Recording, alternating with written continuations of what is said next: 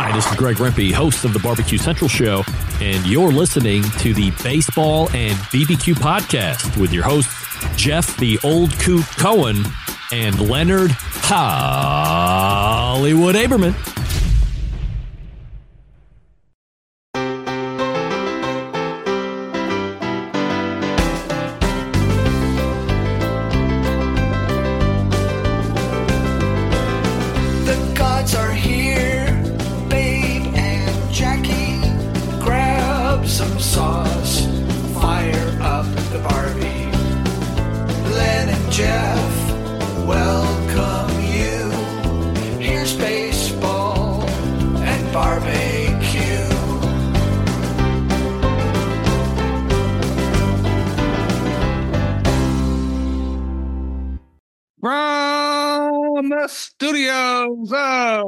Baseball and BBQ on Long Island, New York. This is episode number 219 of Baseball and Barbecue. I'm Jeff the Old Coot Cohen, along with Leonard Hollywood Aberman. And we welcome you back to our show. And Leonard, this is a special show. It's a special episode 219. It is our very special annual. It's become a tradition. It is our Hall of Fame episode. Baseball Hall of Fame. Absolutely. This is who the baseball and BBQ team would put into the Hall of Fame. Now, Len, who do we have on? John Vampatella, author John Vampatella. He knows his baseball quite well. He joins us on our panel. And if you're missing barbecue, because just a little behind the curtains, there is not going to be barbecue on this show. But if you're missing barbecue, we've got Doug Scheiding, who is a champion pitmaster, knows his baseball. You know Doug. So there you go. There's there's the barbecue for the show. Len, Len, let's little, little secret. You did throw Doug a barbecue question in there. Oh, I forgot about that. That's right. Okay. Yes, I did. Yeah. Oh, so there is barbecue. All right. yeah. Okay. All right. Uh, before we get started with our very special Hall of Fame episode, let me tell everybody that with the NFL playoffs right around the corner and the NBA season in full swing, Bet Online has you covered with all the up to the second odds, news, and scores. With additional odds, lines, trends, and information on both desktop and mobile, you can access the world's best wagering information anytime. Head there today to get into the action and see all the updated odds. Remember to use promo code BLEAV. That's B L E A V to receive your 50% welcome bonus on your first deposit. Bet online, it is where the game starts. And Leonard, how will we be starting? We're going to start with a very special, I think we've said very special a, a, a very large amount of times, with a very special Hall of Fame episode. Now, this is the Cooperstown Hall of Fame. You know, we should we should really make that clear because there is a New York State Baseball Hall of Fame that everyone is Yeah. now aware of. Right? Yes. Yeah. And if you keep listening, you'll you'll we'll have a couple of those interviews. That's right. So, Jeff, we're, we're going to go over the ballot. This is going to be an exciting one. Tell everyone before we begin if they disagree with uh, anything we say, which what what else would be new, how they could get in touch with the show so that they can give their opinions. Well, they can email us, baseball and BBQ at gmail.com. You can leave a comment on our Facebook page, Baseball and BBQ. We have an Instagram account, Baseball and Barbecue, where barbecue is all spelled out. You can go to our website, www.baseballandbbq.weebly.com, or you can either call us, 516 855 8214. Leave a message. We'll put it on the air. And Len, whenever anybody goes to our website or downloads us on Apple or Spotify or whatever whatever podcasting apps you have, please rate, review, tell your friends, subscribe, follow, all that stuff. Yeah. You know, I get asked a lot, you know, when when are you coming out with a new episode? We always come out with this an episode pretty much at the same time, same day. But if you subscribe, you won't even need to ask. You'll know. All right, Jeff. Enough delay. Let's get right to it. John Vampatella, Doug Scheiding, you, me, a Hall of Fame ballot. Let's see what we've got. Baseball and barbecue listeners, wow, I cannot believe it is a year. But, you know, people look forward to certain holidays, we look forward to this episode. This is our Hall of Fame episode. Who will get in and who won't get in? Of course, we have no votes in it, but we're very happy that everyone is joining us. Let me just introduce to you our esteemed panel. We have joining with us tonight John Vampatella. For anyone that may not be familiar with John Vampatella, shame on you because he was a guest on episode 112 and he was a guest on episode 156. He wrote the book, The Forgotten Game, which is a great look at a specific game in Boston Red Sox history. He actually has a new book out now, which we're going to let him talk about. It's not baseball related, but we still want him to promote the heck out of it. John, we're going to talk uh, more about what you do other than writing, but we're so glad you're joining us. You're extremely knowledgeable about the game. The last time you were on, we said we got to have you back soon, and we're glad you're joining us. Yeah, our thanks, other, appreciate it. Yeah. you are very welcome. And our other, I, I have to learn to stop talking so that I can let the guest say something. Our other guest, I don't even know if we call him a guest anymore, but and he he is Doug. He's gone rogue, Cooker Scheiding. And uh, Doug has been with us for the past two uh, Hall of Fame episodes. We value Doug's opinion as a pitmaster. If you think what does a pitmaster know about barbecue, uh, about barbecue, about baseball. you Hope he knows about barbecue. Yeah.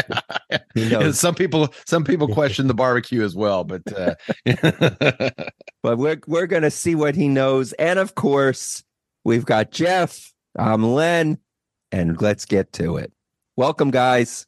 We're gonna start right away. So we're gonna go through the list. This is the 2024 Baseball Hall of Fame ballot. We already know one person who is getting into the Hall of Fame, and that is Jimmy Leyland, oh, nice. right? John, do you have anything uh, you want to say about Jimmy Leyland getting into the Hall of Fame? Well, you know, I what I remember about him so much is uh, that he led multiple teams. Uh, everywhere he went, he seemed to be really successful. I remember him taking the Marlins team. Uh, I think that was the '97 team, if I'm not mistaken, uh, that he took them, and then he did a great job with the Tigers. And just he, whenever I hear the term like he's a he's a true baseball guy, you know, like he's a guy that comes to mind because that, guy just bleeds baseball. Obviously, he's got a you know great track record. I never know how to quantify managers exactly, but the guy was incredibly successful, won a ton. Uh, super happy for him, and uh, I think well deserved. I, I think with managers too, when when when a name comes up, like a Tommy Lasorda, a Jim Leyland, uh, a Lou Piniella, one of the w- Lou Piniella didn't get in, but one of these guys, and you just think to yourself, boy, he's in he's been in baseball my whole life, his whole life, and you're right that Jimmy Leyland. You, I don't. Th- I don't. I wonder if he's held a job outside of baseball. Be interesting to Probably To- not. right? All right. So now let's we're gonna start. I'm just gonna I'm gonna go down and Doug, we're gonna start with you. The first Oh. name on the ballot is a holdover from last year. His name is Bobby Abreu. Well, yeah, let's just start off with a with an easy one here, right? guy? All right, guys. I don't know if this will be the most talked about, but it's going to be probably one of the top three, I think, tonight. So we t- we did have a pretty good discussion about him uh, last year, but uh, Bob, I know Bobby Abreu from fantasy and you know fantasy baseball, and that's that's really when I got into fantasy baseball. It was about 2000, which which was uh, kind of in in a little bit later in his career, but uh, he was still doing well. So I mean, he the Phil, you know, with Philadelphia uh, Phillies. I mean, his WAR is pretty high. He's uh, you know six, kind of behind Bonds and Rodriguez and Helton and Jones and Rolen, which are some pretty big names. You know, in terms of his on on uh, on base percentage, he's he's like 13th uh, behind some big names. Times on base, and know, at first I thought he was a compiler and and and I think a lot of people think of him as a as a compiler. There is some some truth to that, but he has some interesting stats, and I'll, I'll just give a couple. Six different seasons in which he walked 100 times um, while also scoring uh, 100 runs or more. And uh, in the history of baseball, there's only 14 players that have done that. Uh, besides Bonds, the other 12 are Hall of Famers including Lou Gehrig, Babe Ruth, you know, Jim Thome, etc. So I've got a couple other uh, uh, other stats, but I'll I'll wait till everyone else talks before I have to try to convince somebody. Well, so are you? So just I'm in. You, I'm in. On, say yes to Bobby Abreu. Okay, I am saying yes to Bobby Abreu. John. Oh man, I, I got to follow this. So, so here's. I guess I better start off with a little bit of philosophical discussion on whether you're a big haul or a small haul guy. I tend to be a smaller haul guy. Um, I think there's a whole bunch of guys who were terrific, terrific baseball players who I just wouldn't quite put it. They'd be in the hall of very, very good if such a thing existed. Mm-hmm. That's where that's where I feel like Abreu is. Obviously, a terrific career. Uh, I think six times or something like that. He was in the top, top twenty-five in MVP voting. Uh, made a bunch of All Star teams. Uh, well, I guess he only made two of them. Uh, always felt like he was on the cusp of that. Never was considered, you know, the best player in the game. Never was even in that conversation, really, which to me matters and I was thinking the same thing you were going to say, Doug. My first thought when I think of Bobby Abreu, a very good player for a very long time. Played 18 years, compiled a lot of stats. But then you look at his OBP, and it he had some unbelievable seasons in terms of on base percentage. And I just think of uh, I just recently watched the the Brad Pitt movie um, Moneyball again, and uh, where he's he's in the room with the scouts, and he says, "What what did he do?" he gets on base. And and I just think, you know, do do we care how he gets on base? Nope. And this guy got on base a ton, which is why he scored a ton of runs. Uh, highly productive career. I think I would just leave him short. I wouldn't cry in my milk if he got in, but I'm uh, he's he's just a, a tick below. I'm like I'm only going to end up voting for like four or five of these guys, just so you know. So okay. um, so my standards are pretty high and I think he I think he just misses the cut. He's definitely better than some guys in the hall though. And this is where this is where we run into problems, right? Because he's way better than Harold Baines ever was. Yeah, well that and, and so yeah. So you can't you know it's like do we where do we where do we where do we draw the line, yeah. you know, comparing him to guys that are already in. He's definitely better than some guys in the hall right now, but I still wouldn't put him in. All right, Jeff. Yeah, uh, you know, I, I if you listen to last year's episode 163, I was on the fence and I was I'm more of a smaller hall guy. But after listening to Bill Chuck last year, he kind of convinced me to vote for Bobby Abreu. And there was like there was some stats that they just wowed me that you, you didn't know. I mean, he's only one of two players with at least 1,400 runs scored, 1,400 uh, walks, 1,300 RBIs, and 400 stolen bases. Only two, him and, and Barry Bonds. He uh, one of eight players all time with eight seasons of 100 runs or more scored, three th- uh, six times 300 batting average, nine times 20 or more home runs. All these stats that you go, well, you know what? He's really under underappreciated.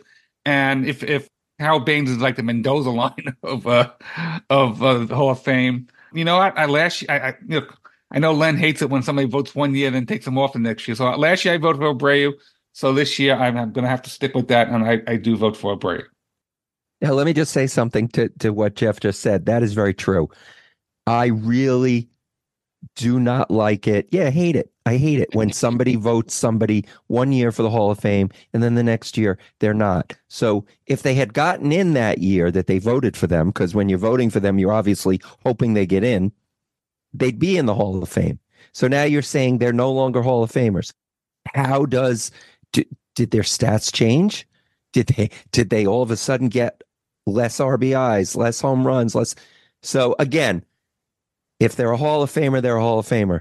However, I do think that if I don't vote for someone for the Hall of Fame and then uh, over the year I reconsider, that's different. But I'm not taking someone out.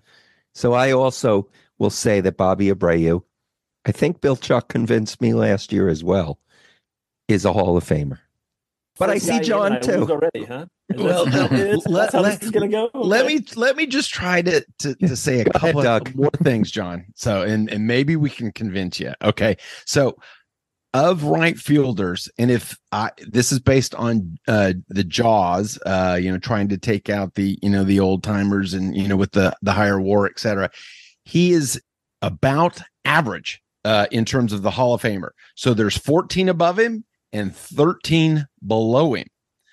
He was also in the the PED uh, era. He played in the PED era, so I think you know he was lost a little bit in terms of the other players. And let me, I found this one tonight, and I think this is great. Remarkable comparison between Abreu and another left-handed swinging right fielder, the late Hall of Famer Tony Gwynn. Abreu reached base by hit, walk, or hit by pitch 3,979 times, 10,081 career plate appearances. Gwynn had 3,955 less and 10,232 career plate appearances. So pretty much the same. The on base percentage for Abreu was 0.395, Gwynn was 0.388. And I'd say Tony hmm. Gwynn is considered Wow. to be one of the most and best hitters in baseball. Yeah, yeah, yeah, all true. I, you know, I think we could take up the whole show on Abreu. Uh, great, great points. And like I said, I'm certainly not going to cry in my milk if uh, if he if he gets in. On the flip side, I would look at it and say, you know, only five times in his career, in his 18 year career, did he have more than 5.8 wins above replacement. So he was never he was he was always good, and he was good for a long time, but he was never great. You know what I mean? Like he was never like you never thought of him as I'm watching one of the best players ever to play. And that's totally a subjective perspective, right? The data is what it is, but that's a totally subjective view. I understand that. Um, but when I when I look, I think, you know, when I think of the great, great players, they have at least a few seasons in there where their wins above replacement. I don't even like pronouncing war. I just is it war? War? I don't even know how you're supposed to pronounce it. They- What is it good for? Absolutely Yeah, nothing. yeah. Say it Yeah. again. I think it's I think it's helpful, but it but it's like it's not. He was he just all those guys typically have a few seasons where that number is really high, and he just never had it. So he was always really good, but never like blew you away. And maybe that's just me underappreciating him. That might be a totally fair criticism. But hey, like I said, if if we're going best three out of four here, and as a group we end up voting him in, I can live with it. Let's put it that way. You, you know what I like about John? I could see already he's not going to give in to peer pressure. He's Good. not. That's Good. not. important. Yeah, that's important. We're go- we're going to move on to the next player, but I just wanted to, Doug. You mentioned something, and I want to, I, I want to bring this up because many years ago I thought compilers should not be Hall of Famers until I fully grasped what it takes to be a compiler, to play every day, to be in there year after year after year. Not easy, and as we're going to see, there are some players on this list that, you know, due to unforeseen circumstances did not get to play a, a career, a full career where they do make the Hall of Fame. So you mentioned compilers, Doug. What's your, what is your feeling on compilers? And then I want to get John's feelings on that too, and Jeff also. Well, I think we we need to to to look at it from the standpoint of, and you know, if you look at his total WAR, it's it's it's it's you know pretty high. It's about sixty or so And his, but you know, to John's point, his WAR of uh, seven you know seven years actually moves him up on the list, and he goes up above a couple of Hall, Hall of Famers. So I think. And, and you're right. There's going to be one other uh, player that we talk about that uh, had a lot of injuries, but uh, is still a good candidate for the for the Hall of Fame. And I think some people are blessed and and we can take that into account and and one of the the the people is Bobby Abreu. He had 18 really good years and he didn't slide off quite a bit after, you know, turning 30, 31, etc. So he was still he was still doing well. So um John, what do I'll- you think? What I'm sorry, Doug. Yeah, no, John, no, what go do you ahead. thi- what do you think about compilers in the Hall of Fame? Yeah, I don't. When I talked about that, it wasn't uh, pejorative at all. Um, I, you know, I think the best ability in any sport is availability, and the guy played a ton of games over a long period of time, and that's worth its weight in gold. And so, incredibly reliable. Uh, It's kind of like uh, to me, it's kind of like the Eli Manning uh, of football. Like Eli was never like great, great, great, but he was pretty good, and he never missed a game for almost his whole career. And so, when you when you play day in, day out for 18 years, like Abreu did, you're going to put up some good numbers, and that has a ton of value over the course of a career. So there's definitely a good argument to be made uh, for him, no doubt about that. And, and so compilers, I don't necessarily have a problem with in general, but I do think at some point I want to see that that they at least had a couple of seasons that were elite. And he just never quite had that. He had he had some good, really good seasons, but but not elite seasons. Was just always, you know, good. Okay. All right. We'll get back to Jeff on compilers because I want to move on. John Jose Bautista. Fun player, love the bat flip. A lot of people had a problem with that. I loved it. I thought it was great. In that moment, I have no issue with that whatsoever. Good player, had a nice career. I I don't think sniffs the Hall of Fame. Um, I don't think he'll get much by way of votes. You know, he, he did have a couple of elite seasons for sure, three or four of them, but uh, I don't think there's nearly enough there in the resume for him to make the Hall of Fame. Doug Jose Bautista. the bat flip is legendary. Didn't he also uh, get in an altercation one time? It was a recipient of a punch and stuff. Yeah. So those are kind Odor, of the things. Yeah. Yeah. one of the top three uh, re- re- recipients of punches of all time as well. So, but uh, you know, this is the Hall of Fame, and and uh, you know, looking at the Hall of Fame for uh, again right fielders, you know, Bobby Abreu was fourteen and thirteen. Uh, Jose Bautista is twenty five ahead of him and only two behind him. All right, Jeff. No. No. Okay, there you go. The bat flip is in, but he's not. the only good thing from that bat flip, from that bat, bat flip game is we had three people associated with that game on our podcast: Kenny Albert, John Gibbons, and Dale Scott. That's the ah! Gibby. yeah. Yeah. Let's move on. Adrian Beltre. Oh wait, no, I'm sorry. I I apologize because I'm going in order for those keeping score at home. Carlos Beltran. It's a good one. I'm sorry. Who's Doug, winner? let's start with you. Yeah. Oh, oh, we're gonna start with us. Oh, we're not. I love Carlos Beltran, you know, and being Mets fans, everybody should love Carlos Beltran for the for the uh for the non chalk on the uh the third base hit that he had. I have a problem with with his the only player named in the report with regard to the Astros and the the sign stealing. And so I think it was an interview with the Athletic. He vehemently denied having a part of that and basically just lied about it. And so I actually think that affects his character. And so I would vote no. Although I think for statistically, he's a Hall of Famer. 100% yes or 100% No, no, no, no, Doug? no, no, no, no, no. No, it, it, This is, this is not say wrong. a hun- uh-huh. wrong a show hun- for that, Len. but I would go no in this case All right. because I'm No. I'm- yeah, yeah. It, it was a it was a yes, but then it became no. All right. John, what about you? the sign stealing stuff is an issue, but I'm I'm going to reveal myself later, and you'll see why as being hypocritical on that. So I'm just coming out and telling you that right off the bat to kind of in in the in the radio world that's called a teaser. So you'll you'll get that. Yeah, Um, right. We're being teased on our own show. Wow. exactly. so the you know when we talk about Abreu and I look at Beltran, I kind of have the reverse view. Like Beltran had a couple of really elite years.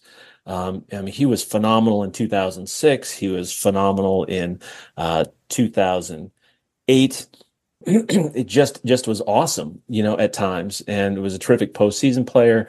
If I remember that correctly, he he he just was a was a was a tremendous baseball player, and a lot of his career stats uh, hold up really well. You know, in terms of compiling, 435 career homers, 1587 RBI. So he did a lot. Finished uh, top 10 MVP a couple of times. Um, there's a lot to like. I, I I can see the case for him. I'm going to say no as well. Um, and, and the sign stealing thing to me is also an issue. But like I said, I'm going to be hypocritical about that later. But um, I'm going to vote no on him. Okay. Great. And Jeff? And I have my own personal biases against Carlos Beltran. He signed with the Mets after uh, giving himself a chance to sign with the Yankees. So you know what? He went to the Mets saying, "Okay, I'll, I'll sign. Well, let me see if I can get more from the Yankees." And that didn't work out. So he had to come begging back to the Mets. But also, he had six and a half years with the Mets. And while John said two of those years was phenomenal, and they were, he really was only good three and a half years. The other years, the first year really stunk, and the second and the two other years, he just wasn't on the field a lot. He did well when he went went away uh, from the Mets, and when you know, he, but the sign stealing again for me, that's a no. I'm sorry, he uh, just doesn't pass the smell test for me. And and I tell you, last year he got 46.5 percent of the vote, and no matter how we vote, I don't think he's going to get in in this year. Okay. You know what? I agree with Doug. Stat wise, I'd put him in. I think his stats are are up there, but he he is tainted. That that scandal definitely tainted him, and so I would say no as well. So I would keep him out. So we're all agreed on that. Okay. Agreed on that. He, and he's actually number nine on the list in, in JAWS, and seven of those nine ahead of him are Hall of Famers, and there's 12 below him. So um, there's definitely the case to be made from a play, player standpoint. All right. So, Jeff, I'm going to start with you on this. You tell us uh, your thoughts on Adrian Beltre. He is walking into the Hall of Fame. My mine is, is yes to Adrian Beltre. He was a terrific player in the MVP discussion, you know, like six, seven, eight years, over three thousand hits. He uh he he did bounce from team to team. Texas uh eight years, the Dodgers for seven, Seattle for five, and, and Boston for one. But he's a four-time Silver Slugger, four-time All-Star, five-time Gold Glove. He's in infamy. John. Uh, one of the easiest calls on the ballot, uh, totally in. Uh, and he only played for the Red Sox for one year but man, he was a blast to watch. Uh, just every I like everything about the guy. Um, just a fun player to to watch play the game. He was great. This is one of the easiest calls on the whole ballot. He's he should be a a, a total first ballot lock. Yeah, absolutely. I agree, Doug. Yeah, I'm I'm I'm with you on this. I mean, Adrian Beltre is in the list of of uh, uh, third baseman the other, he's number four, and the other three are ahead of him are Hall of Famers, and and there's 14 below him. So even for those that don't, you know, have get the you know the vote, don't vote for everyone on their first ballot, et cetera. And that's you know they hold that either you're a Hall of Famer or not. Adrian Beltre is a Hall of Famer, and he should go in on the first ballot. Okay. Now there are there are definitely some that do not warrant a discussion. I think you guys will agree with me. However, they are on the ballot for, you know, another year. They're holdovers. And that is Mark Buehrle. Uh, or I'm saying his name wrong, Burley. But however you say his name, I say no. All right, John, what do you say? Really good pitcher. No. Doug? My heart says yes seeing he was on my fantasy team for many years. He's pitched a perfect game. I, I, was reading tonight that he actually, you know, pitched the perfect game and he pitched another like five and two thirds innings the next next time. So he, he, you know, he is he is he is also another definition of of the compiler, but uh, his stats are just not not uh, high enough to to uh, to get him in. I think you know. So his ERA is uh is like three eight, I believe. Three eight one. Yeah, three eight one. So you know, as Bill Chuck would say, that would that's that's way out of the league. Yeah. And Jeff, you are agree agreeing. You know what? Mark Buehrle can pitch for my team, but he's not a Hall of Famer. The yeah. guy went out and pitched 200 innings every single season. Absolutely. He's guy you can count on, uh, but he is not a Hall of Famer. No. Yeah. Nothing wrong. The career he had, the fact that he's a carryover on the ballot, Nothing wrong with that, but he's not a Hall of Famer. I mean, every every kid who ever dreamt of playing in the major leagues and pitching would kill to have his career. Yeah. Yes. But he, he's just not a Hall of Famer. That's all. All right. Speaking of pitchers who are compilers, but uh, this one is near and dear to our heart as Mets fans. We have Big Sexy, and that is Bartolo Colon. John, start us off. Oh man, th- th- this has got to be one of the most loved players in baseball history. Uh, everybody loves the guy. He uh, he's so fun. You know, when he hit the home run, that was crazy. Um, you know, so many great things he brought to the game. Um, but not just a compiler. Four times in his career, he was top six Cy Youngs. So he and he won it once. So he he at times was considered among the very very best in the sport. So he did both. And in today's day and age, when you look at pitchers who I don't know how many are going to get to even 200 wins. For him to have 247 is an awful lot. But yeah. you know, his ERA was a career at four 4.12. That's pretty high. Didn't strike out a lot of guys over the course of his career. So I think he falls short. But another one of those guys who, you know, when you call up a guy from the minor leagues, if you were to be told this guy's going to have Bartolo Colon's career, you would take that 100 times out of 100. Jeff? That home run should be in the Hall of Fame. Uh, How about the catch behind the back? That that too, that too. Yeah. Although uh, he he does have a uh, he was suspended for PEDs one year. Yes, he missed 2010 for yeah. PEDs. Yes. So um, not that that that would that would sway my vote. He uh he he's a great player, not a Hall of Fame. Doug. Yeah, the PE the PED and uh, yeah, if we if uh, Buehrle doesn't get in, uh, Bartolo Colon definitely doesn't get in because yeah. uh, uh, Buehrle had had much better stats in my mind. So and and no one, I think, uh, no pitcher has a has an ERA above uh, three five or so in the in the Hall of Fame, and so four point two one is is not in the right. Uh, it's not in the ballpark. All right, let's move on to Adrian Gonzalez. So I, I looked at uh, Adrian Gonzalez and uh, uh, match. You know, I first looked at how he compared to other first basemen in, uh, and there's 25 Hall of Famers above him and and six below him. So he's kind of on the on the bottom end of of that uh, argument. I'd say his you know his WARs 435, but you know batting average 287. OPS was was uh, 843, 317 five all stars. So he's he's to me he, the uh, four gold gloves. So you know, good defensive player. He's he's a he's a good to great player, but not a Hall of Fame player. So I would have to go no. John.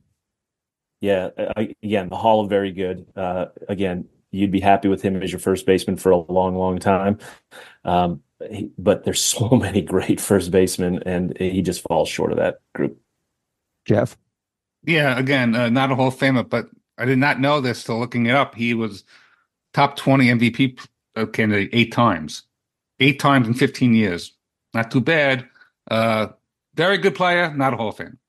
You know, when you look at all these guys, because to be in the Hall of Fame, to be on the ballot, you have to play the game for at least 10 years. Not easy. We we've had people on, you know, that have had a cup of coffee in in the majors. You know, we've had a an author wrote a book all about cup of coffee, all these players that have one at bat, one game. These players have 10 years. So all of these players that are on this ballot are very good. It's, you know, it's who's the best. So, all right, we got uh, Adrian Gonzalez is a no. All right, here we go. Here's a holdover, and here's I, I'm sure there might be some discussion with this one. Todd Helton. Let's go to John. I think this is this is a hard one. He uh, at his peak was, you know, ridiculously good. You have to take into account the Coors effect, right? So he played his whole career in Colorado, um, hit much better at home than on the road, as a lot of those guys did. so, how much of his production is due to where he played? I think he would have been a really, really good player anywhere, but obviously his stats are inflated uh, from Coors, but what stats? 2000, uh, he hit 42 homers, 147 RBI, had a 1.162 OPS. That's crazy. The next year, even better, 49 homers, 146 RBI, you know, uh, OPS of 1.116. Uh, just, you know, he put up pretty staggering stats for a number of years, but this is a little bit the opposite of compiler. I don't know that his overall body of work is enough. And I do think the Coors effect is something I have to consider. You know, how how much did that affect his numbers? Terrific, terrific player. And another one of these, I wouldn't I wouldn't be too upset if he got in, but I think he falls a little short. keep in mind I'm a small hall guy, so some of these guys that you guys are probably like, oh man, he's good enough. I'm like, ah, I have a little higher standard than that. Jeff, You know, last year he got was it sixty on the ballot?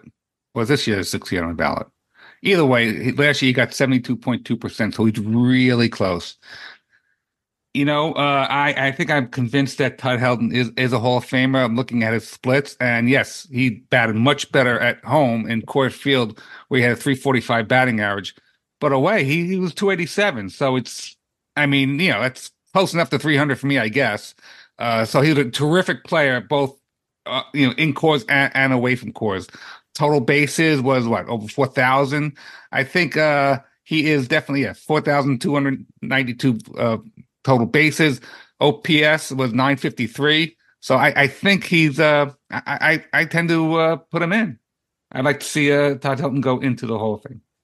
Yeah, I'm I'm of the uh, Todd Helton getting in. I can't remember if I voted for him last year, but I know Yes. I'm not keeping. I did. Okay, well, I vote for him again. So, not hundred percent agreed on that, but Well, uh, Doug, Doug, Doug. Oh, I'm Yeah. sorry, I left Doug out. I apologize. See, that's why I can't go to Jeff next. Doug, I'm the worst at being a moderator. Go ahead. No problem. Yeah. I Todd Helton. When I went to Coors Field and I saw the the Rockies play, who was the one player I went? I wanted to see Todd Helton.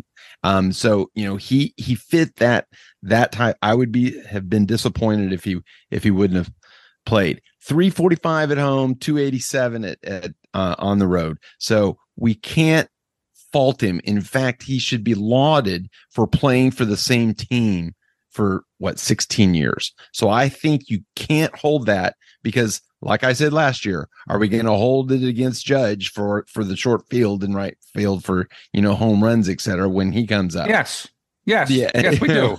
well, yeah, that but He's, he's a Yankee. We hold everything against him. exactly. I know, I know. I know. I know. So, but all right, if you look at the, uh, and I'm, again, I'm going to pull up the JAWS. He's actually above the average of the 24 first base Hall of Famers at that position. So his his his WAR and JAWS are uh, higher than the average, and the only what he's number 15. The only players above him that are not in Rafael Palmeiro for obvious reasons, Votto, Cabrera, and Pujols. Everybody else is in above him.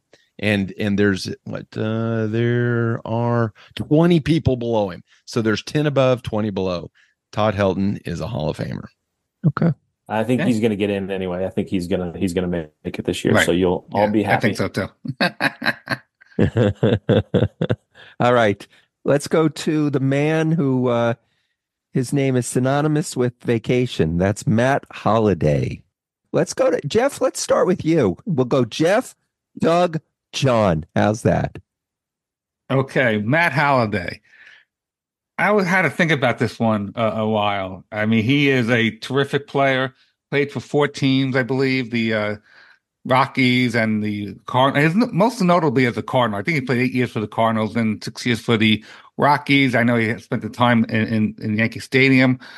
He was a terrific player, over 300 home runs, batting average 299 for career. So that's very, that's very important to me. OPS uh, 889, very high. You know what? This is his first year on the ballot. I, I'm going to vote for Matt Holliday in- into the Hall of Fame. I think he uh, has done enough. I think he was a, a very, very good player. I think he he deserves a place in the Hall of Fame. Doug. Matt Holliday is I definitely agree that he's a, a good player. His he had 2000 hits, seven time All-Stars, you know, seven times was in the the MVP.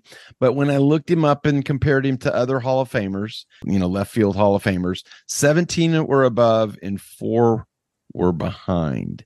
And the six right above him were not Hall of Famers. His wars, you know, 44. So if you know, if you take that into account, to me, I just I think he's he's the, the very great, very good, not a Hall of Famer. So I would have to vote no. John. Yeah, I, I agree with Doug on this one. I, you know what I like about him is he was really good. He was a, a legit MVP candidate for two different teams, and you know, so he he just was great wherever he went, basically. And uh, you know, had a couple of really really nice top seasons. So he he did it for a long period of time, and he did it at an elite level. Hall of very very good, not quite the Hall of Fame. And I'm going to agree with Doug and John on this one. Same thing. Okay, let's move on then. And we're going to start, Doug. We're going to start with you. Uh, this one, well, I don't know. He's he is a holdover on the ballot, so if you want to give it to some discussion, but Torii Hunter. Torii Hunter, I am going to apologize to you, Lynn, and I'm also going to apologize to the baseball nation out there, but I'm changing my vote. Oh, I last year I argued for Torii Hunter with his nine gold gloves, etc. But uh, after doing a little more research this year, there are other players out there that have 10 and higher uh, gold gloves that are not in the game. I so I was I was giving perhaps a little too much uh, credit for his defensive uh, ability. Um, obviously, five All Star games, two Silver Sluggers.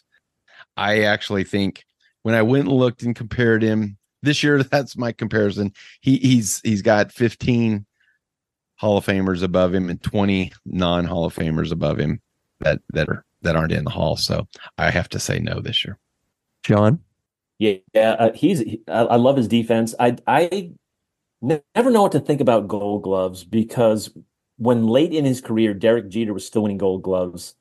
That really soured me on what Gold Glove really means and and I think Palmeiro even got a Gold Glove at first base one time for it. Only played a dozen games at first or something ridiculous like that. And so that that you know it's kind of like Pro Bowls in the NFL. It, it, when a person makes the Pro Bowl because five other people decided not to play in it, hey, you know it's you know they're not really a Pro Bowler. But when it comes to Hall of Fame, you can look at that and go, hey, he's a seven-time Pro Bowler. Oh, that matters. Being a being a Gold Glover doesn't carry the same weight with me but we all know in real in real life he was really good uh, at you know at the defensive side of, of the game. So I like him as a player, and he did everything. He hit for pretty decent power. Um, had a few years where he hit for high average. Could steal some bases for you. Just a great overall player, but I think he definitely falls short of the Hall of Fame. Jeff. Yeah, and also for me, he also falls short. Yeah, I'd love to have him on my team. Terrific right. player, but not not Hall of Fame worthy. With it, only two seventy seven batting average OPS is uh, 793, so he didn't get the 800. Very good player, just not just full short for the Hall of Fame. And this is uh, his fourth time on the ballot, or uh, last year he got 6.9%. He's not making it this year, no matter what. Right. Does he get the 5% to stay on the ballot? That he might. Yeah. Okay. A very good player, Hall of very good. I like the way he spells his first name. It's really cool. Two eyes. That's cool. But no, I do not put Torii Hunter in the Hall of Fame. All right. And we move on. And here's one. Met fans probably are not a big fan of this guy, but Andruw Jones. And we're going to start with John. So um, on my list, I've got some guys. I printed off the, the, the ballot. I put some check marks next to guys that I definitely vote for. I put some question marks next to guys who I'm like, man, this is a tough call. And then I left a bunch blank. He is one of these question marks so many good things about his candidacy. Um, obviously, we, I just talked about Gold Gloves, but like Hunter, we knew that he was elite in the field, and he hit for tons of power, especially for a center fielder. Had several elite seasons, but you know he had a drop off at the end of his career, and a lot of that was injury related. Um, but like even in 2010, when he was 33, he's in only 328 at bats, he still had 19 homers, uh, had a 120 OPS plus, so he he was still good at the end of his career. He just wasn't elite level. This is this is probably the hardest call for me on the entire ballot, and so this is one of these I'm going to go with my gut and say when he, for a good chunk of his career, in my mind, he was one of the very best players in the sport, regardless of position. And when I think of Hall of Famer, I think was a guy that, and to me, he was. So even though I'm in a I'm a small hall guy. I think as a player, he was a Hall of Fame player. I think he was that good, so I would vote him in. Okay, Doug. Yeah, I uh, I agree. I agree with John from the standpoint of his his stats look like he is a Hall of Fame player. So um, the one you know tick that he that you know Nick that he does have is his batting average was 254, but you know, like you say, he faded with uh with age and and injury, and you know, I loved watching him on uh, TV and watching him scale the center field fence and and getting uh, you know just like Torii Hunter, but uh, 10 Gold Gloves, etc. But as we all know, he got arrested for domestic violence, and that's a problem that uh, in 20 in 2012 actually on Chris on uh, during the Christmas holiday. So that would actually trump anything else. So I would say no. Jeff? I I didn't know what to think about the Gold Glove as, as but, but John really made it clear. But this in this in this instance, Gold Glove meant something because Andruw Jones was a hell of a uh, t- defensive play. The ball is hit out to center field anywhere in the vicinity, he's getting that ball. There was no no doubt about it. He has some really good black ink on his baseball reference page. Multiple time uh, in the MVP discussion, rookie of the year. Who can forget his first uh, postseason against the Yankees in '96, hitting those home runs at 19 years old? I just don't think he's did it long enough. Uh, he, he was a terrific player for, and he's in the league 17 years. It just didn't do it long enough for me. So I'm gonna I'm gonna vote no for Andruw Jones. And I did not know about his uh, domestic violence, so that that was news to me. Yeah. So I don't know. I didn't know about the domestic violence either, and I just know that as as a fan of the Mets, whenever Andruw Jones came to the plate, whenever Andruw Jones faced the Mets, I I hated it. I mean, he was the one of the players that you just you did not want to face. And he last year he got 58.1 percent. He's trending the right way. Yeah, Gold Gloves, 434 home runs. I'm I'm going to side with John in this one and uh, say yes on him. So we are split. We've got a uh, a split vote on this. If we John, if you were we- yes. John, you were yes. I was. John was a yes. Okay. John's a yes. So we'll move on. Victor Martinez. I think Oh. this is a very easy discussion. Good. A no for me. I don't know if we need Yeah. need to get into a, Right. a big discussion on it.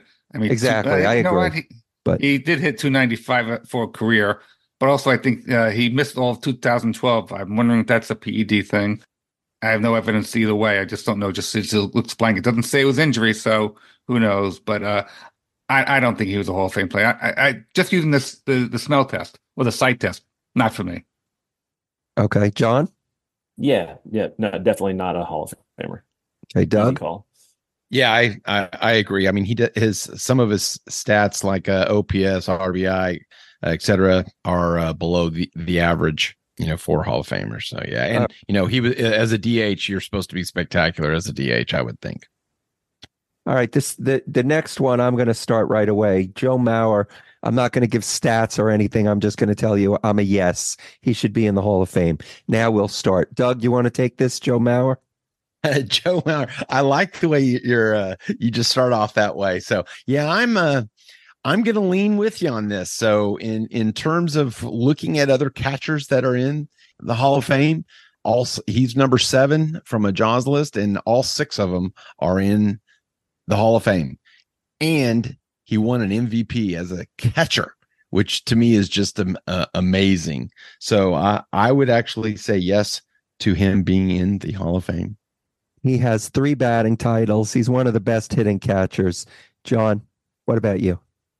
Yeah, I like him. I, think he was a great player. Um, and not just winning the MVP once, he was top 10 four times uh, in a five year stretch. He was, you know, when you when you think of was this guy among the best players in the sport, he he easily was a yes for for a good stretch of his career. He doesn't have the, the compiled stats, like not a not a ton of power, but just a great hitter, great baseball player. Uh, I I definitely think he's a Hall of Famer. Yeah, that's what Jeff, Jeff we're going to get to you. Just I want to say yes. If you if there was a negative on Joe Mauer, it is his power numbers. He does not have as many home runs as you would like. But anyway, Jeff, go ahead. I'm going to do the Len Aberman succinct explanation. Just go yes. He's in Hall. He's definitely Hall of Fame. All right, I like that. All right, next, this is this one will bring up PEDs, uh, I think, because if it wasn't for PEDs, I would put him in. I think he was one of the best left-handed pitchers that I've seen, and that's Andy Pettitte. John, let's start with you. I'm going to get this by the end. yeah, that's right. Uh, uh, it does, the order doesn't really matter. Um, the this is another one of those difficult ones for me. The PEDs matter. We'll get to that more later with some of these other guys. He was top five, top six Cy Young, one, two, three, four, five times. Great postseason, you know, clutch guy. Nothing was more infuriating as a Red Sox fan than watching this guy just throw that little cutter on the inside and you know to right-handers and a little changeup away and you know he two guys would get on base then he'd get out of the inning and you'd w- walk away and like how's this guy like how are we not hammering this guy? And but he was like that all the time. Pitched great in his two stints for the yankees. I i think some of his numbers aren't great didn't strike out many guys and his era was pretty high you know if we're talking hall of fame 3.85 career hall of, career era in not, the american league though john. Yep, yep. It all matters. Uh, well, he had three years in Houston, but yes, but he also had some great years where he was elite in terms of ERA. this is so hard. Um, to me, he, the PED issue, I think, I think keeps him out for me. But again, we're going to come to that because I'm going to go against that later. But and I'll explain why later. I just don't think he quite when you factor that in and then you put it put his other numbers in there. I don't think he quite measures up. Like for me, if it's a PED guy, he better be ridiculously good. And I don't think he was ridiculously good. He was really good, but not ridiculously good. I know it's such a fine, you know, line. totally subjective. I get it. This is audio. People don't see Doug is just like rolling back and laughing, and Jeff is laughing. So, Doug, say your piece and and well, yeah, absolutely. That was actually the second tease by as you say in the industry john so yes um i yeah i agree. 3.85 era that's that's that's too high. I loved when he looked over the his glove you know at the catcher and in the post you know some of some of you know unfortunately uh, not being a Yankee fan, but some of you know my favorite moments are when he was pitching in the postseason, and he's got what 19 wins, you know, most wins, but that was partially because you know he had the most opportunity as well, most strikeouts in the postseason. So those are all pluses, but um, you know, and he is probably one, the one player that I would have let slide on the PEDs from the standpoint of because you know in in his estimation. He was using it to help uh, recover from injury faster and not necessarily you know the performance on the field um, and taking it while he was on the field. So but in the end he he did take it. So um, i would still have to say no. Jeff? I, I don't hate him as a yankee pitcher. I mean he was a fine yankee pitcher but looking at his stat i had no idea that his era as a new york yankee was 3.94 that surprised me i mean you know he definitely was clutch I know he had all those postseason opportunities, but 3.94 ERA, that, that's that's high. Overall was a 3.85. He just just look no, no, he doesn't have that much black ink on his uh on, on his baseball reference page. I don't see it. The only thing he has right. black ink for black ink for is game starts. So he's been a, a very good pitcher, but not not a Hall of Famer. I know that I'm not going to be able to convince any of you but when wins mattered, wins and losses mattered, he pitched during that time. His win loss record was 256 wins, 153 losses. Now, I know he played for the Yankees, so people could say, well, that was skewed or whatever, and lots of offense. And but with the PEDs, I agree with Doug because he's the one guy I might let slide because he was honest about it. He came out, he said, Look, I did it. I was trying to recover from an injury. You know, he didn't try to hide it. And I, I really I believe him, you know, and I know he did them. So anyway, I know I'm not going to convince you, but I I still I think Andy Pettitte should be in the Hall of Fame.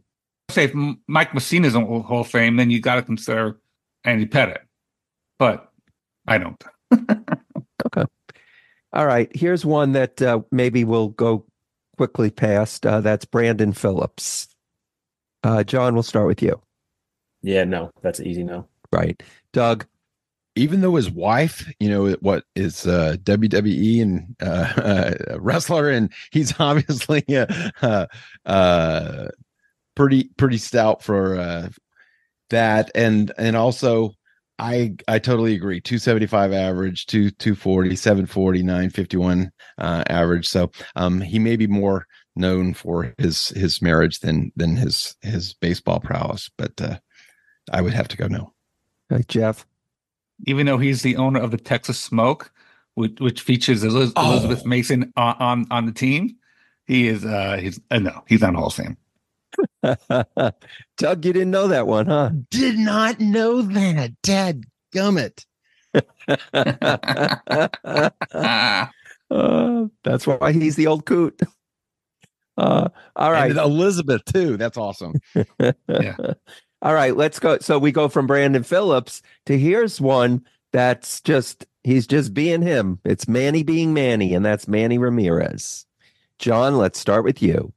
All right, the tease is over. Um, so, my, so my philosophy uh, on this has changed over the last few years. I used to be a diehard PED, no way, you know, kind of an automatic.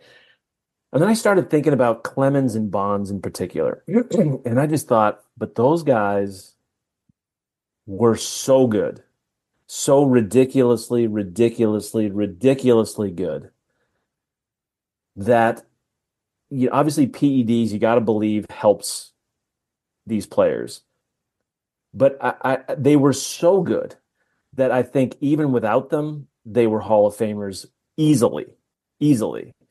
You know, Barry Bonds had a had a Hall of Fame career before he, you know, was it 1998 is when he allegedly started. Mm-hmm. I mean, he had a, he had a no doubter first ballot inner circle Hall of Fame career before that even started. So yes, he took him, and that inflates his overall numbers. But his overall numbers are so absurd that you could whack out that chunk of his career, and he's still a no doubt Hall of Famer. So, so my philosophy on these guys has changed, and I think I think if they're that good, you put them in, and then you just put on their bust.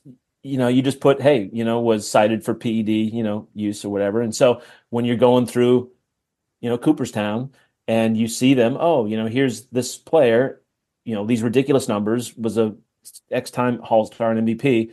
Oh, but he did steroids, and then let the fan make their own judgment about that. Pettitte is different because Pettitte, his whole body of work wasn't this otherworldly thing. Manny Ramirez's was. You just look at his numbers, and they are. I mean, he's easily one of the greatest right-handed hitters in the history of the sport. That's that's inarguable. How much did PEDs make him that? I don't know, but because his numbers were so ridiculously good, I'm gonna I would say he he's a Hall of Famer, and he obviously had some legendary moments. You know, helped uh, win a couple World Series. You know, consistently top ten MVP. Just you know, an elite baseball player, and I think he should be in. Just make the note that he did PEDs so the fans can understand a little bit of the context, but he was he was that good. Doug?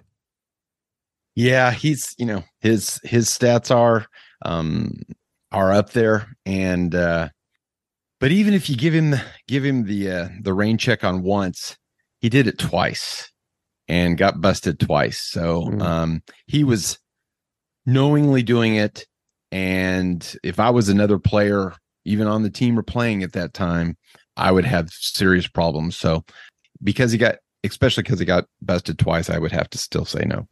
Jeff? Manny Ramirez was one of the greatest players I've ever seen play. Cleveland, he was fantastic. Boston, he was fantastic. Loved his antics, you know, goes into the green monster, you know, in between innings or whatever, pitching change. Uh, MVP, you know, top 10, you know, what, half dozen times more than he was a terrific player. But I, I can't get past the PEDs. I, I just can't. And that goes to Bobby, uh, Barry Bonds and, and Roger Clemens too. I just can't understand. I know, and I know what John is saying, but they were so good they didn't need to take it, and they did anyway. So that that that that that's something for me, and that I just I, I can't bring myself to vote for Manny Ramirez. Len, John, I think you you you you made you I don't know, you converted me. but you definitely are making me think. I like what you're saying about having a career that's so incredible if they're PED users. But in Manny's case, he got busted, like Jeff said, and then he got busted again. And, you know, and who knows how many times he was using throughout his career where he didn't get busted. I, I've got to stick to what I originally said, which is that I would not put Manny Ramirez in. But his stats, he is one of the greatest players that I've ever seen play. But okay, so that's going to be interesting. Definitely going to be interesting. And I hold on. Well, a la- last year he got 33.2%, so I don't see him going in this year. Yeah, I don't And- think he's going to end up getting in at all. I think I think um, I think what you guys said will be the view of most voters. And So I don't think he's ever going to get in. So I think you guys will win that one. The Manny being Manny, um, I understand that, but uh, yeah, it, we've got a. There's a line there. Yeah. All right, here's here's one uh, that might be a near and dear to Jeff's heart. So I'm going to let Jeff start with this, and that is Jose. Jose, Jose, Jose, Jose. Everybody, Jose, Jose, Jose. Hey, Jose, John, you didn't do it. We got to do it. again. Uh, sorry, guys. Jose Reyes. he was one of the most dynamic players I ever seen coming up for the Mets when he was age 20 to like 26, 27 years old. He was led the league in triples when triples meant something.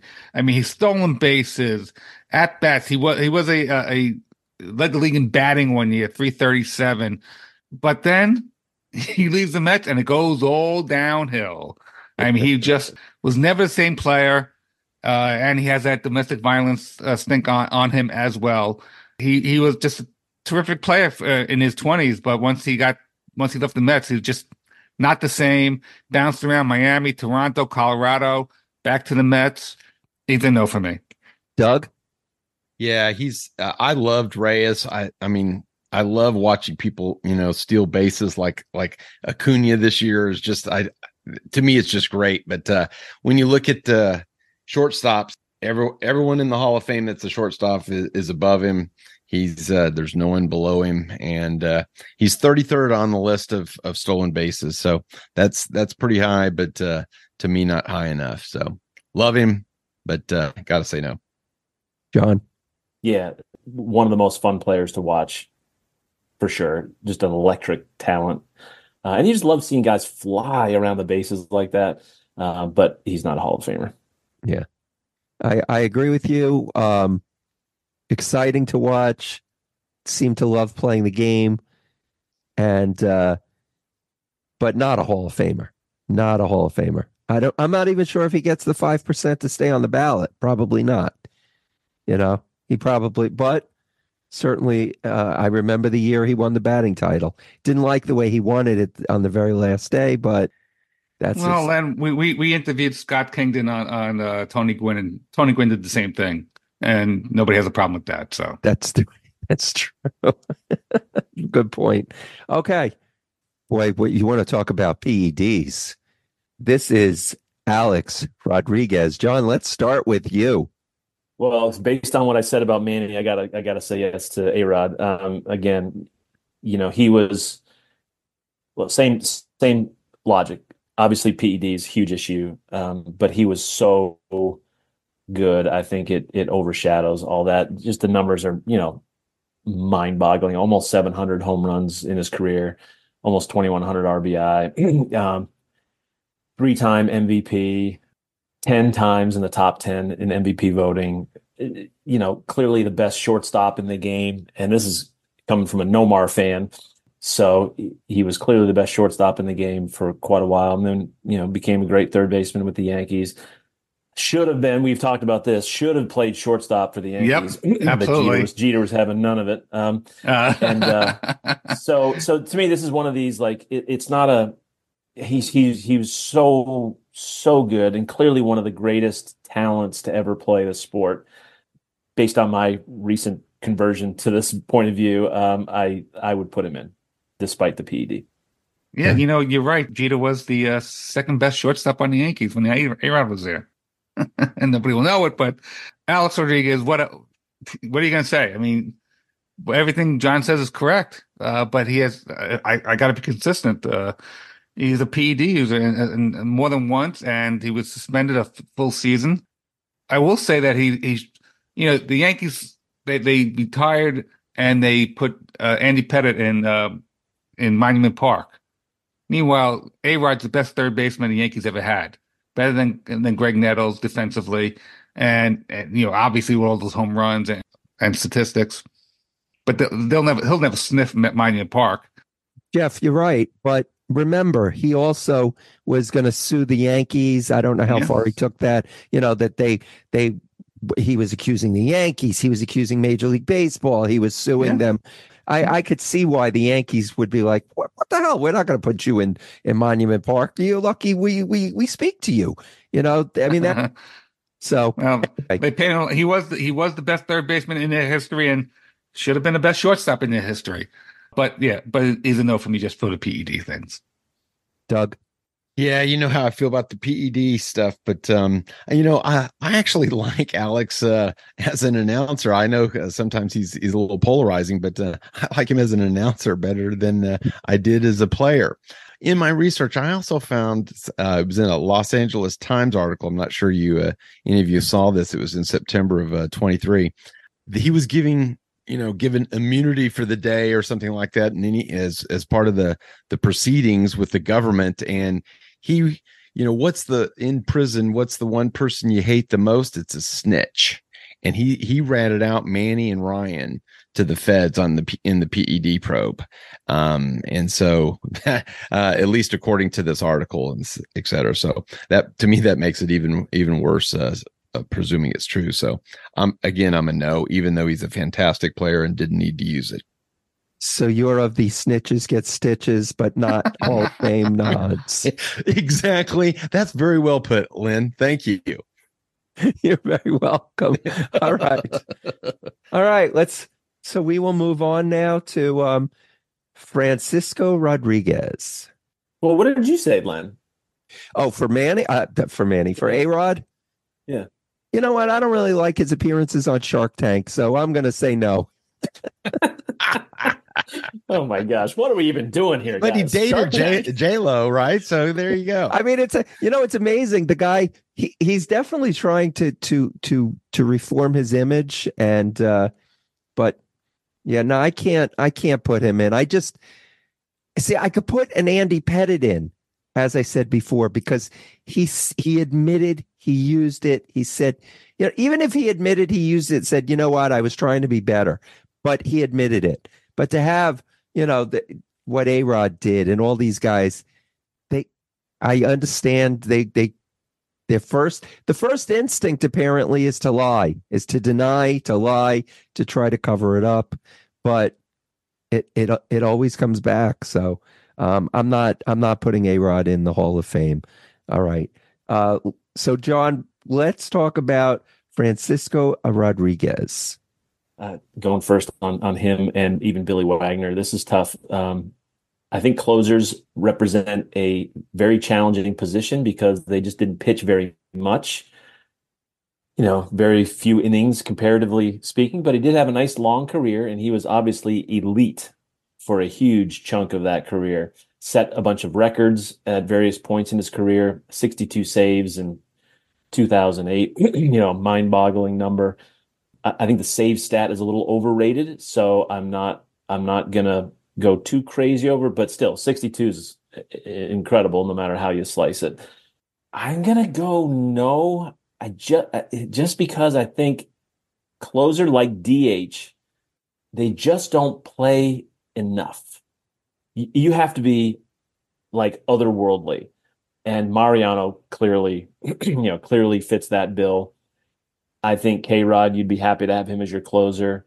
But one of my favorite all-time baseball moments is manny taking him yard in the playoffs and just standing there with his hands raised high. So that was great. But i i would vote no on k rod though this is a close one for me. This is one that i could see myself reevaluating down the road. But Today, I'm going to say no. All right. I'm going to go to Jeff on this, but we'll not forget about Doug this time. Jeff? I am a, a no for for K Rod. Um, just he had those couple of years where he was elite, you know, 62 saves, 47 saves, 45 saves. Uh, then at the end of his career, he he hit 40 again in 2015. I mean, I'm sorry, 2014 and 2016. I, am not a big fan of, of, of, relievers in the Hall of Fame. Uh, I know I'm going to get uh, a little smacked around a little later. I, I am a uh, no for, for K Rod. Doug. Yeah, you know he's fourth overall in in uh, saves, which is which is tremendous. But if if you compare him to the other, you know, the very few relief pitchers that are in, he's uh, there. There's obviously five five ahead of him, but the the next six players are not in the Hall of Fame, including Papelbon and and uh, Nathan and stuff. So so I would have to say no. And in, in in addition to that, what do you have to be to to be in the Hall of Fame? Record, ability, integrity, sportsmanship, character, and what you meant to the team. He fails the character and the integrity with the the uh, domestic abuse charges. Yeah, he only punched out his father-in-law. yeah, that's yeah, that's right. It, I I was I actually was wondering if Jeff was going to bring that up because that happened right in the locker room in front of everyone. Right? That was yeah, that was a bad situation. All right. So so we're saying no to Francisco Rodriguez. Now, next on the list is Jimmy Rollins. John, let's start with you.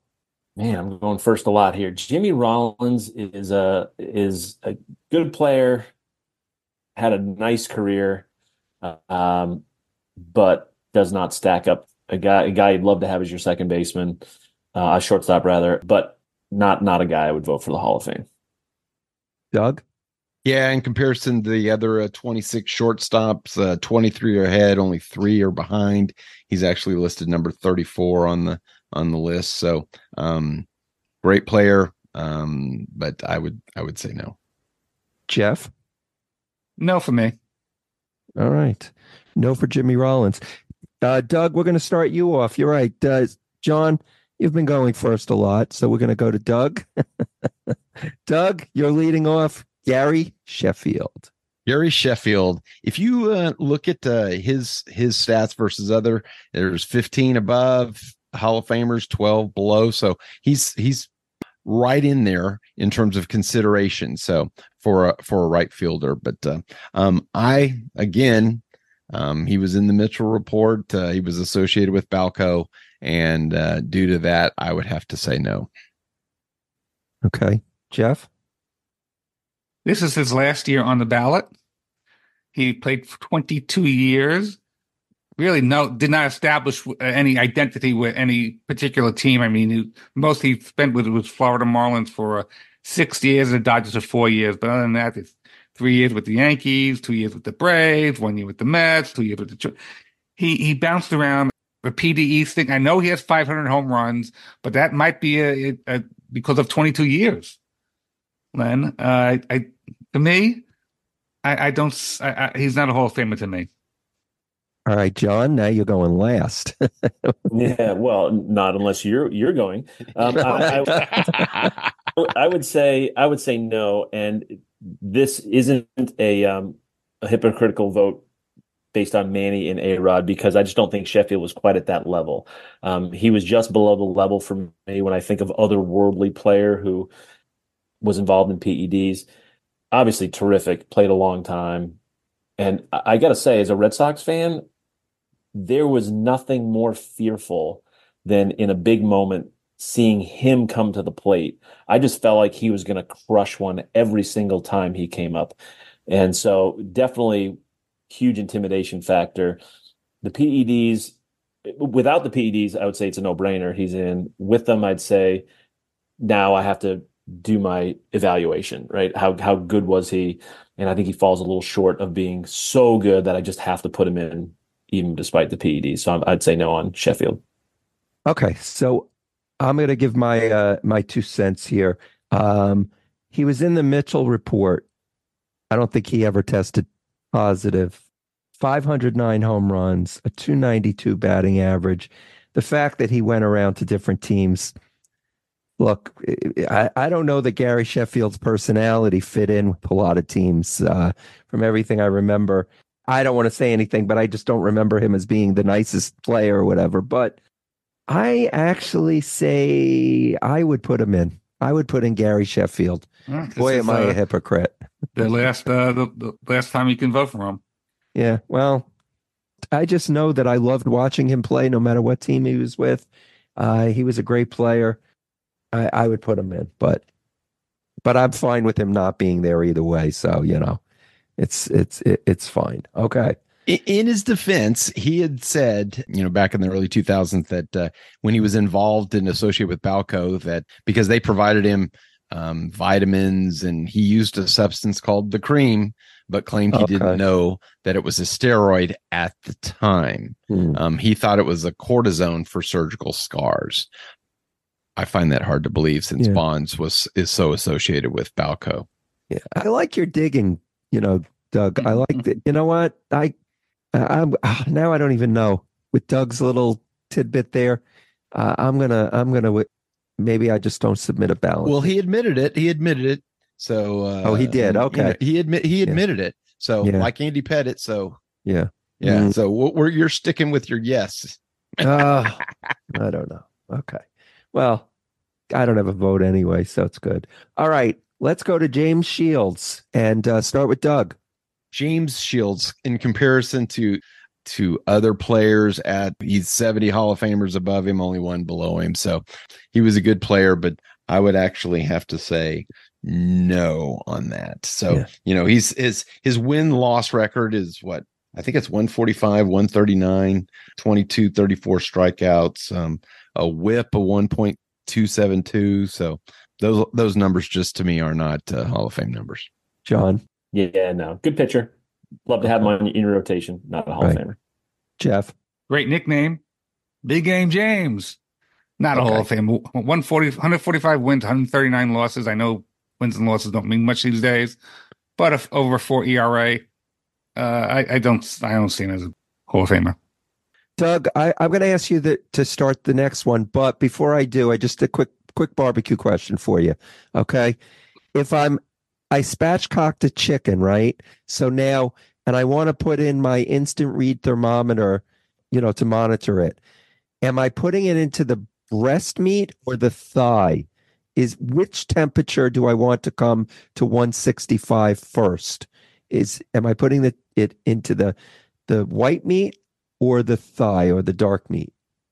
Man, this is uh, uh, this is coming from left field, associating it back to baseball. But uh, yeah, if you spatchcock your chicken, you would want to put it into the breast because when you, you. cook a chicken, the you know the dark the dark meat can handle the higher temperature. So you can you could you don't really care that could be 175, 180. You want to concentrate on the temperature of the the the breast, and you want to keep that you know 165 is FDA. But if it's at at 160 for 14.7 seconds it's it kills all the bad stuff and and uh 155 for what like 48 seconds it kills all the bad stuff so you know cook it cook it to about 1 155 and uh, hold it there for a minute and go off and eat it and have a juicy piece of chicken Thank you. I just I I had that question. Somebody asked me, and uh, there would what what better time to to put that in before we get to our next player. absolutely and we appreciate that call in All right. See, we are that we're baseball and barbecue. All right. So the next guy is Chase Utley. Doug, we're going to start with you. Wow. Chase, you know, he's one of the ones, you know, we talked about, uh, you know, Abreu being, having abundance of, of, of good health, et cetera. You know, uh, Chase with his knees and, um, he didn't uh, play as much as as as most of the players in in the Hall of Fame, but uh, he for ten seasons he uh, he averaged twenty one homers, eighty one RBIs, 30, 374 uh, on base percentage. He just had superior numbers for a second baseman. And I know for the Hall of Fame, we always like to have seven, but I saw some statistics all time for him for just five seasons. And he ranked first, first, second, first, first, fourth, first, first, first, first for second basemen in in terms of runs, hits, homers, RBIs, batting average, OBP, slugging, OPS, and WAR. That's just amazing. I mean, you could throw in a couple of you know mediocre uh, seasons. So I, I am going to say he's a six time All Star. I am going to say yes on Chase Utley. John. Yeah, I am going to say yes on Chase Utley as well. Uh, in, in, in in my book, I argue um, that Pedro Martinez was the best pitcher ever because it, when I look at his peak, no, nobody ever nobody ever was better. Uh, not Koufax, not Gibson, nobody. And and obviously Pedro didn't have the the longevity, didn't throw the number of innings that some other guys did. So did he have the the best career? No. But was anybody ever better than Pedro? No. I don't think Chase Utley's the best second baseman ever, but his five year peak from 2005 to 2009, he was unquestionably one of the very best players on the planet. And and when so when I think of is this guy a great player, he definitely comes to mind. You know, obviously he slowed down injuries, etc. But man, for a, a good chunk of time, he was absolutely elite. That counts for something for me. So I would say yes on him. Jeff. No way with Chase Utley in, in the Hall of Fame. The guy's a dirty play. Broke someone's leg in the in the playoffs against the Mets. Come on, he took out our shortstop. He could have cost us the World Series. The guy's a dirty player. Actually, the five years it, that five year peak was a, a, great five year, but I don't think five years is long enough for to be considered for the Hall of Fame. I mean, he did lead the lead the league in hit by pitches, uh, and you wonder why. You got to question why uh, that. Five years, he was a great player, but five years for me does not make it into the uh, Hall of Fame. So I will be a no. And if Jeff Kent doesn't get into the Hall of Fame, why should Chase Utley? I think Chase Utley should be in the Hall of Fame, and I think Jeff Kent should be in the Hall of Fame. They both should. I'm a yes on Chase Utley. All right. Let's and you should be ashamed of yourself as a Met fan.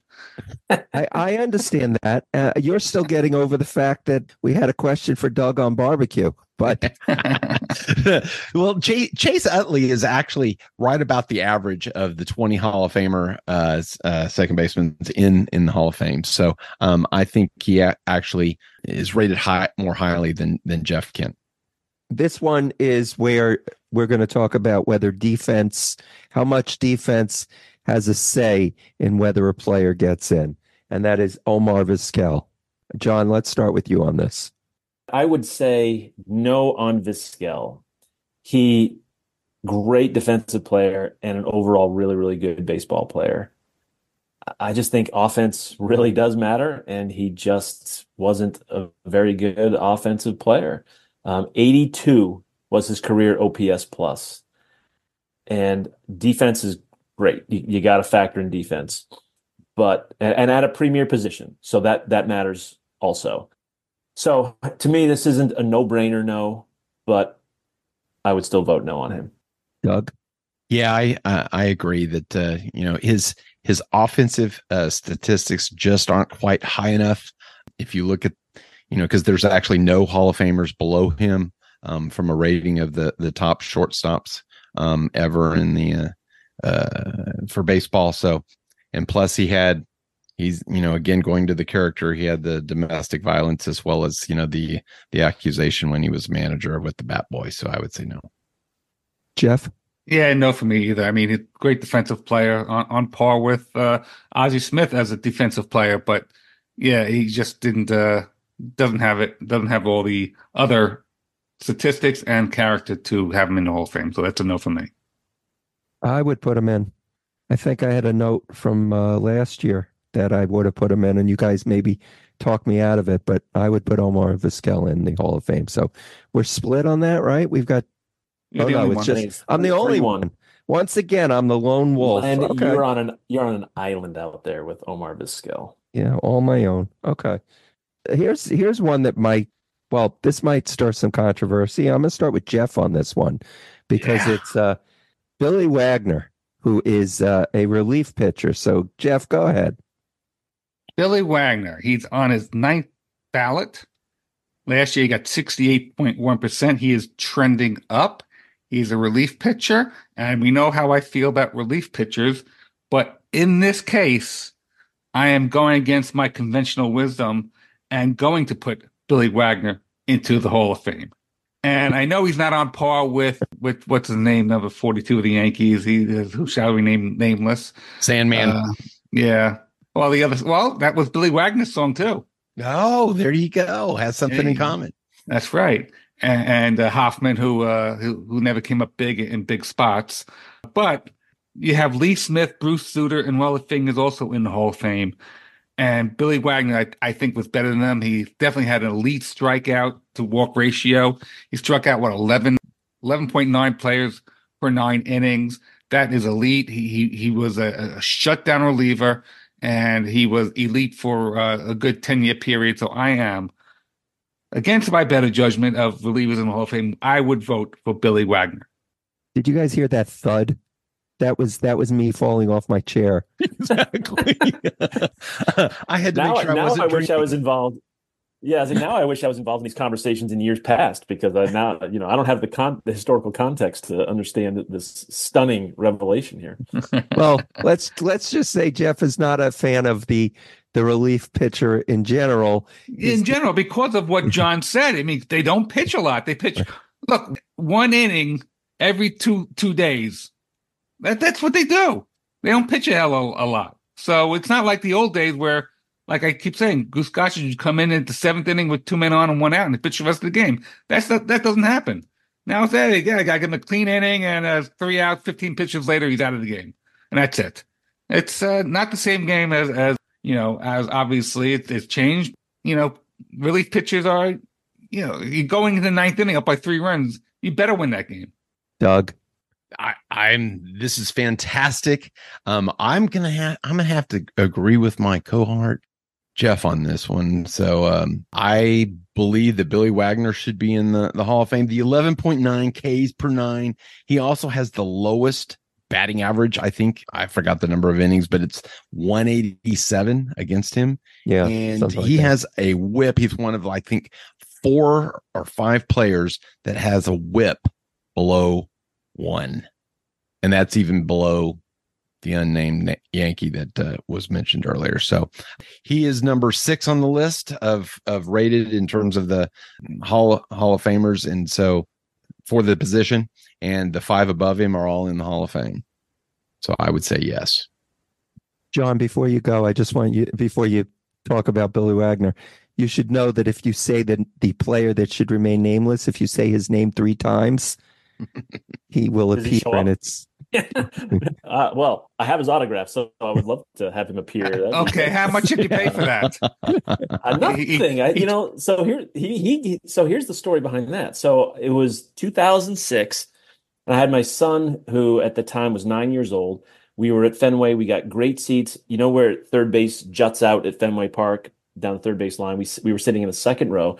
It was before I probably told you guys the story at one point. We we were uh, it was the, the the weekend of the five game Yankee Red Sox series in August.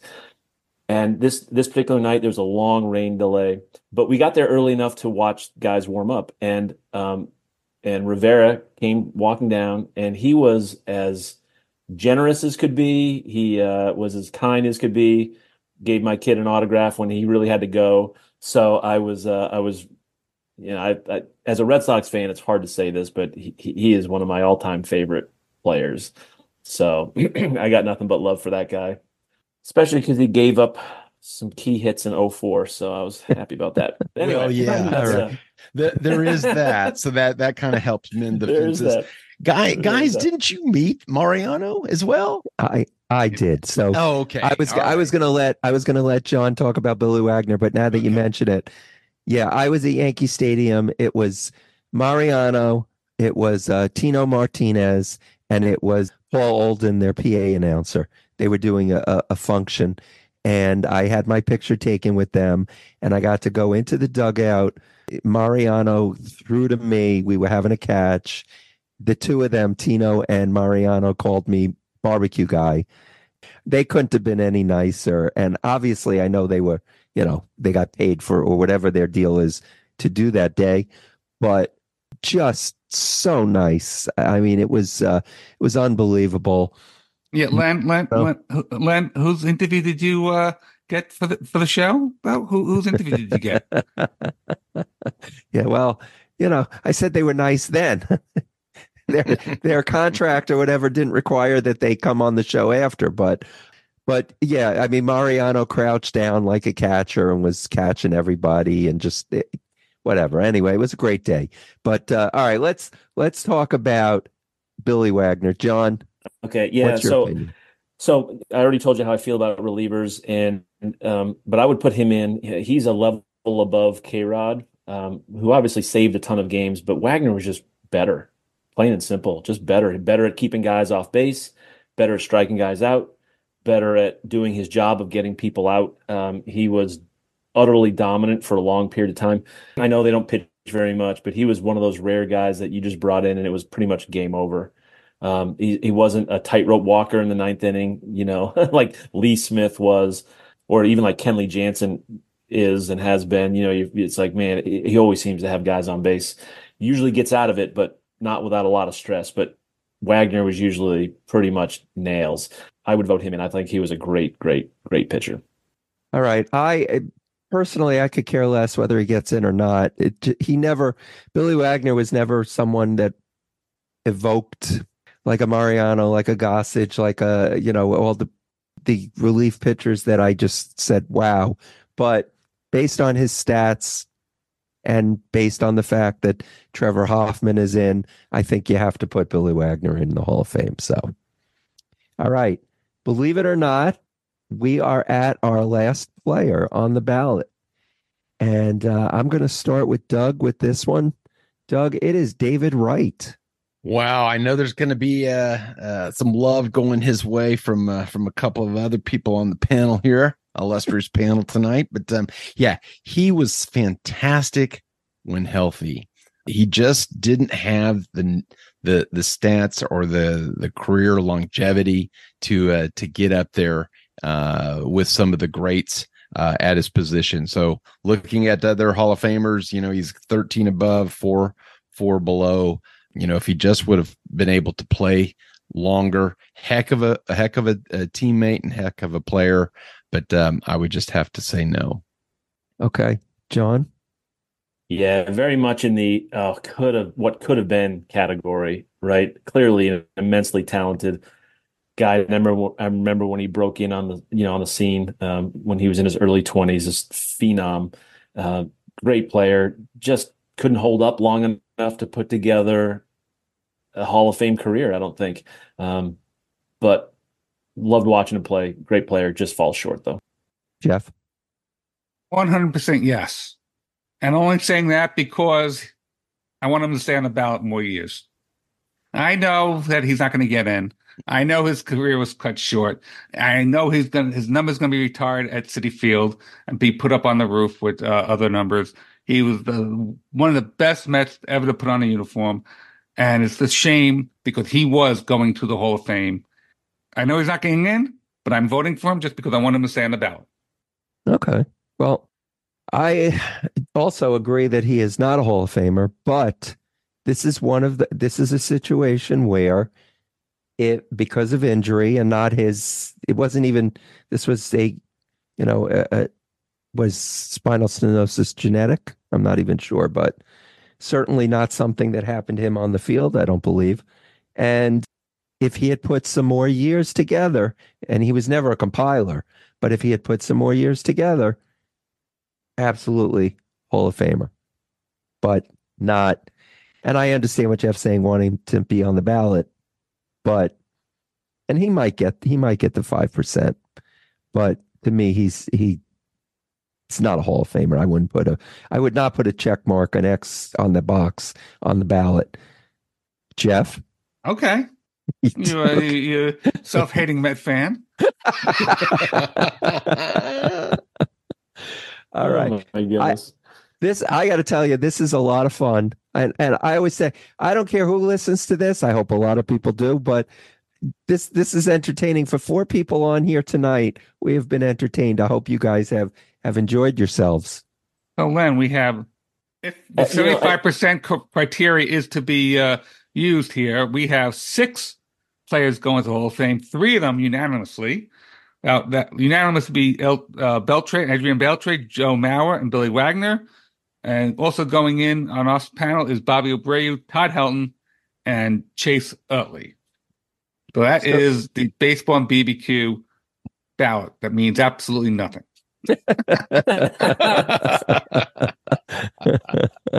I object to that. It means something for real. It just doesn't Okay, count. exactly. How about that? so before we before we say goodbye to everyone, John, why don't you? I I at the beginning of the show I mentioned that you were involved with other things.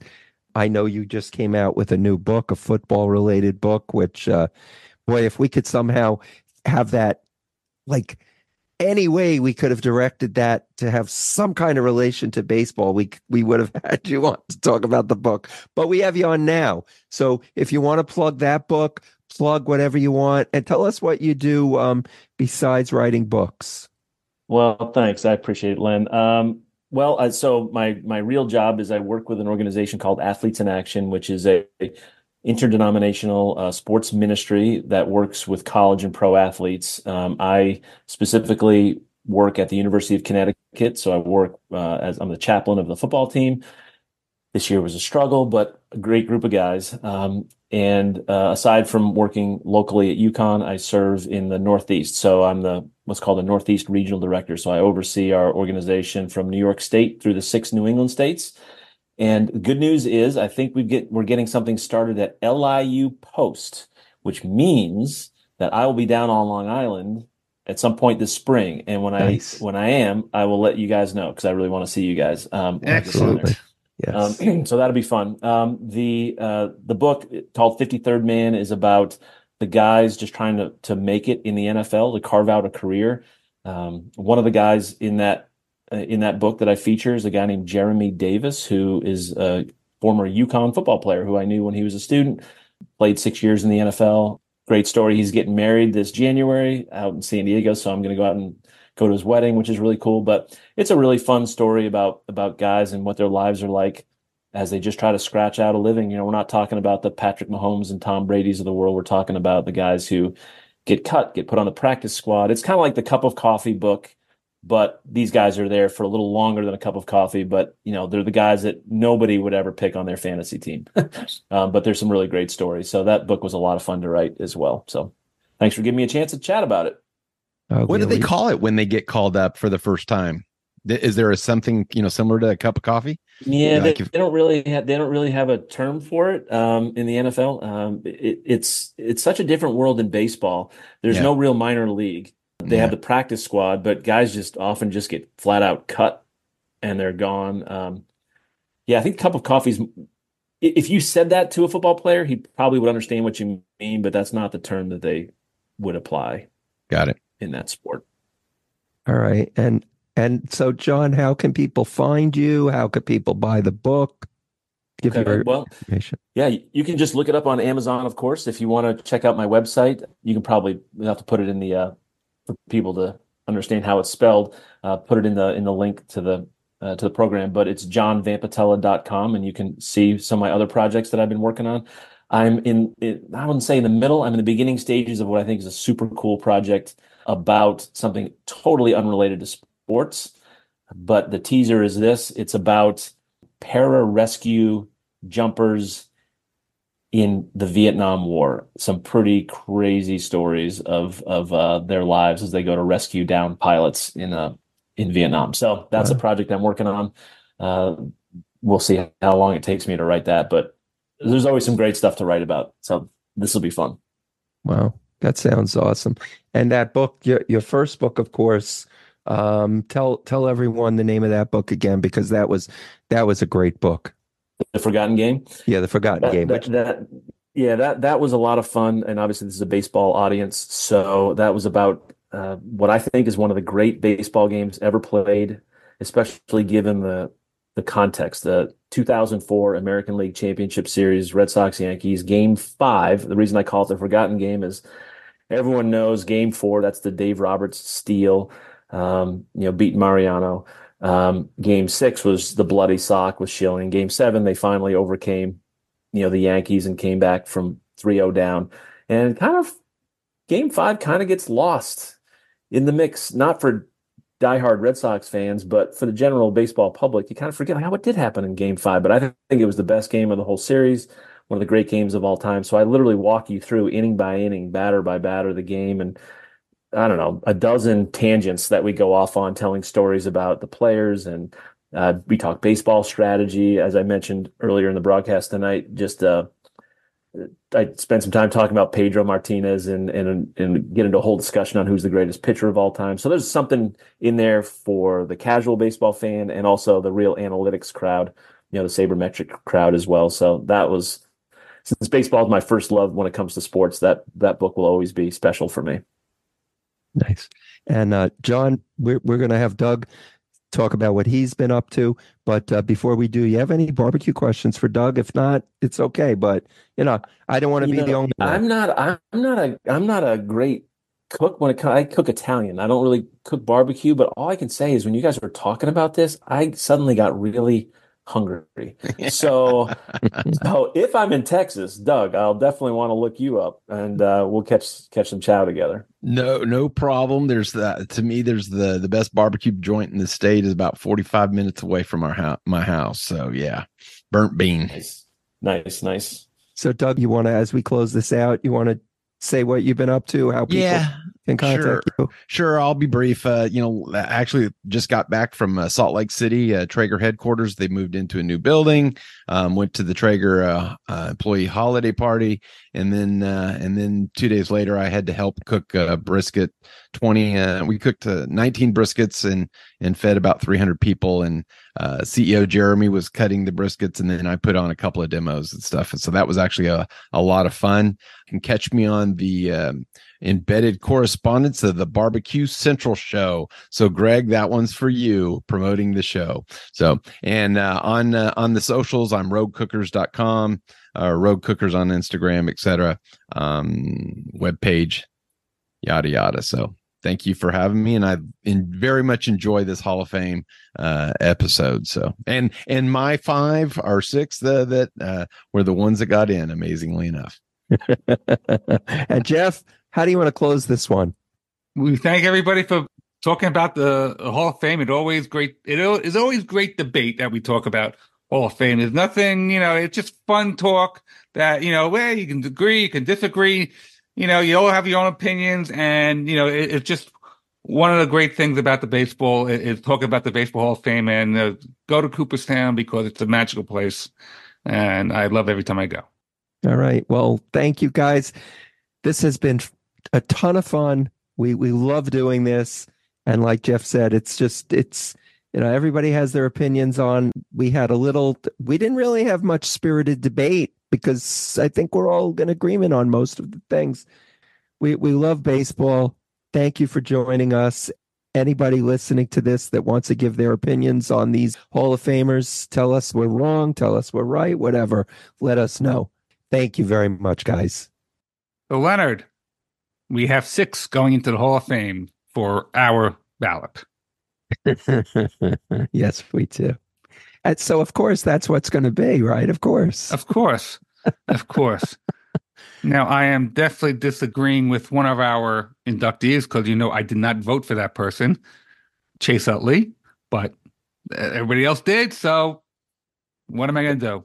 75%. That's what you need. If you say Chase Utley is, if he doesn't get in this year and he's on, uh, he gets enough votes to be on next year, you're, you're not going to change your mind and vote him in, are you? Oh, I guess you Oh, could, no. well, you could do that. You could vote. I you can't do that. Well, I'll- I won't I'll- do that. But I'll allow. it. yeah. Well, it's, I, I have more issue with people taking them off yes, I know you Then- do. than adding, but we've We said you enough. Yes, we do. All right.